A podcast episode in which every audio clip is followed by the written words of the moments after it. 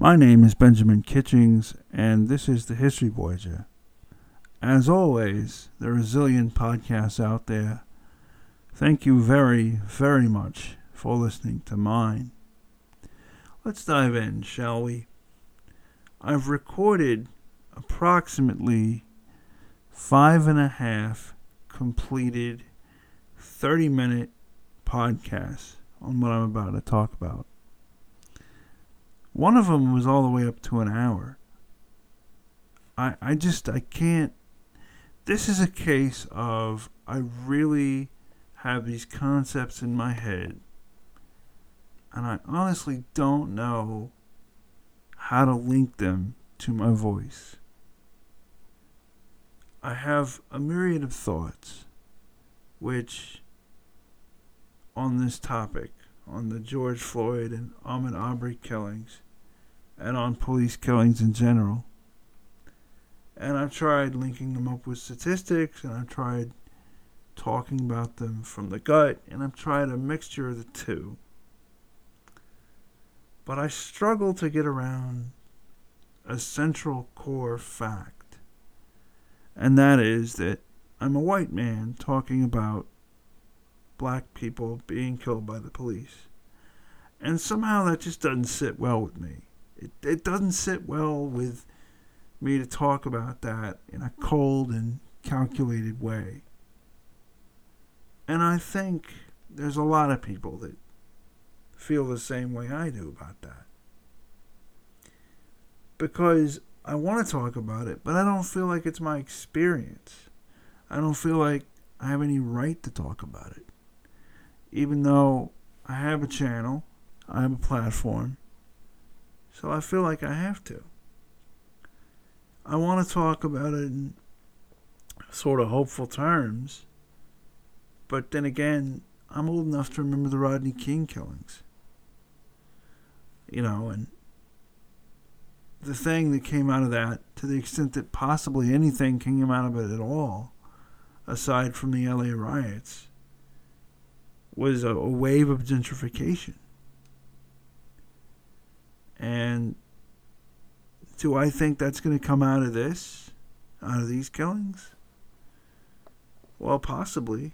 Um, for those of you who don't know, um, Ahmaud Arbery and George Floyd were killed in Brunswick, Georgia, and Minneapolis, Minnesota, respectively.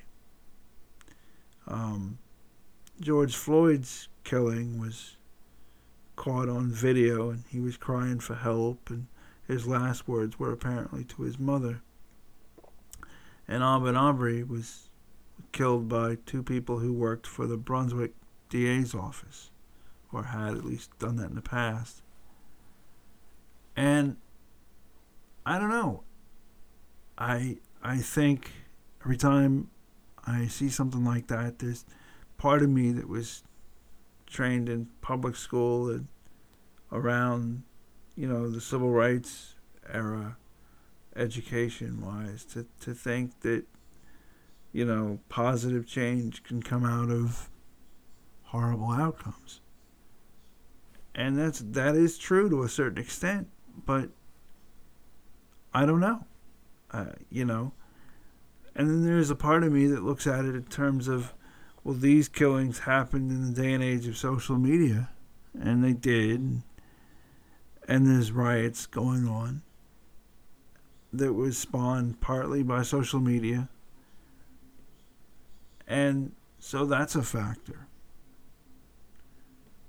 But I also, you know, I see people looking at what I'm going to call the the cyber looters or these these folks that that show up in the in the black hoodies and the and the backpacks.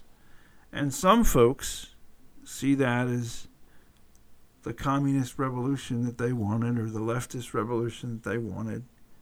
And some folks see it as sort of this right wing revolution. And some folks see it as, as looters. And do I think those looters are going to create lasting political change. I certainly do not. Let me say that right now. I absolutely don't. But I do think that they're going to cause societal change.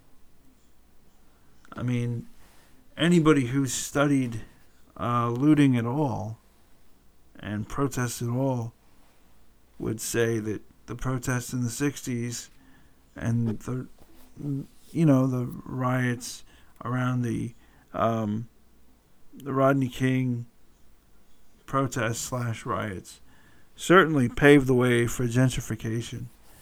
There was a um, a newsman I saw recently who said that the trouble with these protests is it's like self immolation. It's like you're burning your own community, except that it, it appears that some of this burning of communities might not be burning of your own community. It might be people coming in from out of town and burning and basically egging the police on. And they're doing some destruction, the lion's share of the destruction. And I don't know, I, I kind of I see this and I see it as two different issues, really. One issue is sort of a backlash about gentrification and a backlash about police brutality. And another is a, a community that is nationally very, very frustrated. And they grew in, you know, perhaps increasingly frustrated because there's a narrative that says that the black community is, has gained a lot politically and socially in the since the civil rights movement. And that is undeniably true. I mean, you don't have um, separate drinking fountains and things like that. But, you know, segregation though not necessarily codified in law or really custom, happens now more than ever. You're you're less likely now to to go to school in an integrated school than you were in the 1970s. Uh, for example, if you're a kid. And numerous scholars have written about this for ages. Most notably, of course, uh, Kevin Kruse with his book White Flight. And the thing that, that gets me, the thing that continually gets me, is how whenever one of these happens, whenever one of these protest movement about police brutality happens, you always inevitably get the same sort of, well, hopefully now, you know, we can come together sort of around the idea that we need to um,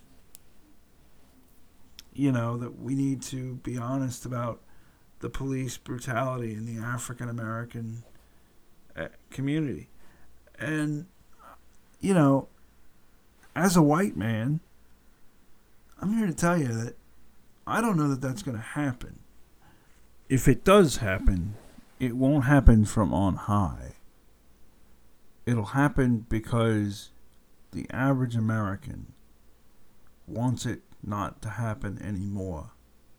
It'll happen because we want to evolve as a culture, as a society, away from racism, away from fear and hatred of other people that that we're not, or that don't look like us, or don't have our religion, or whatever. I remember when the Trayvon Martin killing happened. And I remember learning about, for lack of a better word, the relationship that Trayvon Martin and George Zimmerman had, which was to say that George Zimmerman was very, very, very distrustful of, of black people. And you might even honestly say that, as memory serves, he was distrustful of pretty much a lot of people in his neighborhood I remember that there was some amazing thing that came out about him where he had called the police about 99 you know separate things and they ranged everywhere from there was a neighbor that left the light on to things, you know, nobody ought to call the police about for sure. And one of the things that George Zimmerman said to one of the 911 operators, if memory serves, was he was concerned about his property values because this because of this kid. And the thing that struck me about that was the thing that struck me honestly was what must George Zimmerman's neighbors think about him? I mean, you know, if, if you're calling the police about 99 different things, you're probably not exactly, you know, the neighbor of the year, if you know what I'm saying. But that gets around to another thought. And curiously, that's the thought that some of these protesters that I've seen in the pictures all across America. I'm talking now about the the George Floyd and Ahmaud Arbery protest. I've seen these images of these protesters, and they're protesting their rent, or they're protesting, you know, something else. It really doesn't have a lot to do with police brutality. It has to do with their personal economic situation. But it gets me to thinking how perhaps we are looking at this through the wrong lens. That we keep wanting to to boil things down economically and I don't know that we can do that. I see a little bit is this idea that unlike with Trayvon Martin, the George Floyd and Ahmaud Arbery killings happen to be taking place at a time when I guess the, the general mood of the country is a lot more sour. And so people are, are trying to piggyback like their grievances or the, I guess their group's grievances on the back of, um, you know, the, this police brutality, which happens. I mean, I was looking up the statistics, the published statistics for Minneapolis, and even though that, you know, the black people in Minneapolis are twenty percent of the population, they're sixty percent of the of the published police brutality claims. And even even the report says that the the claims are likely higher; they're just not reported. Um, so that's, I mean, you know, that's what we need to focus on here is is the fact that this is systemic and it's systematic in ways that I, I don't think a lot of white people certainly I wasn't really aware of it until I started started really researching it. But um, I think we need to think about the role of law enforcement in our communities and what law enforcement does and perhaps the way it does it and to whom it does it. And I'm not one of these people that would ever suggest that, you know, I mean, I'm here to tell you that police are, are a vital service to, to a community. I mean, you know, here to tell you that right now. So I'm not one of these people that says, you know, you need to defund the police at all. Uh, but I do think there needs to be maybe some changes and here's something I want to get into uh, right now is I don't know what those changes are, and I think a lot of people think they know what solutions ought to be, but I don't think. I mean, I wouldn't begin to know what to do. And I think it would be refreshing for people to say that, especially white people, to say, I want to change things, but I don't know how. Instances of police brutality reporting have gone up dramatically since the advent of the smartphone, which, you know, makes all the sense in the world because people have a video camera in their pocket. I mean, Rodney King, the beating of Rodney King was reported by somebody with a camcorder who was actually recording a child's birthday party at the time. And I remember distinctly the judge in the case had said that you know, these camcorders cannot lie. And essentially, like, you know, they have to tell the truth. There's something he said. Like, tape has to tell the truth. Which, speaking as somebody who used to make documentaries, that's that's an interesting assertion there. But I take his point. The point he was trying to make is that now we have these mechanisms by which to record the world around us. So let's please use it. You know. And I also think that a lot of this needs to happen essentially out in the open. I mean, the report I read about the police brutality in Minnesota even said in the abstract of the report that it was really impossible to know if was this all the police brutality there was, which was a huge percentage if you think about it. You know, apparently you're seven times more likely to be physically assaulted by the police in Minneapolis if you're black than if you're white. And according to the report that I read, you know, the, the troubling thing was that that was the reported assaults. There wasn't all of them. And the other thing you've got to think is that even though we are changing in society, I mean, you look at the interracial marriages and like the interracial children, there's a lot of those. I read a report once that if you're of a certain age, I forget what the age is, you're more likely to have a partner.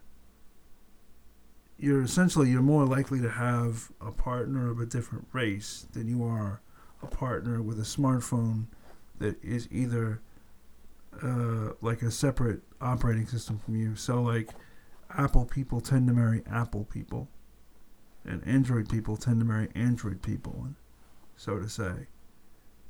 But you know, that's that's an interesting note of progress that you know to, to show you that interracial couples are rapidly for some for some generations becoming the norm but I, I think, in fact, I know, especially in the light of the world in which we live in today in 2020, there's people that push back against that. There was that case of the woman in Central Park who, you know, openly said, I'm going to call the police on you because you don't want my dog to, you know, whatever, that obnoxious dog in Central Park.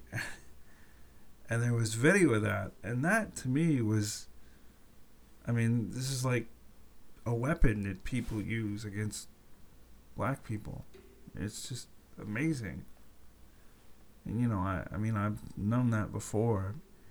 I had a, a roommate in college who was black. And he would show me these videos on Facebook of like police brutality that people had that we're sharing on Facebook, and it, it, it was amazing. Some of that, some of it was absolutely stunning. Like the level to which the level of contempt that these people had, just just for people existing.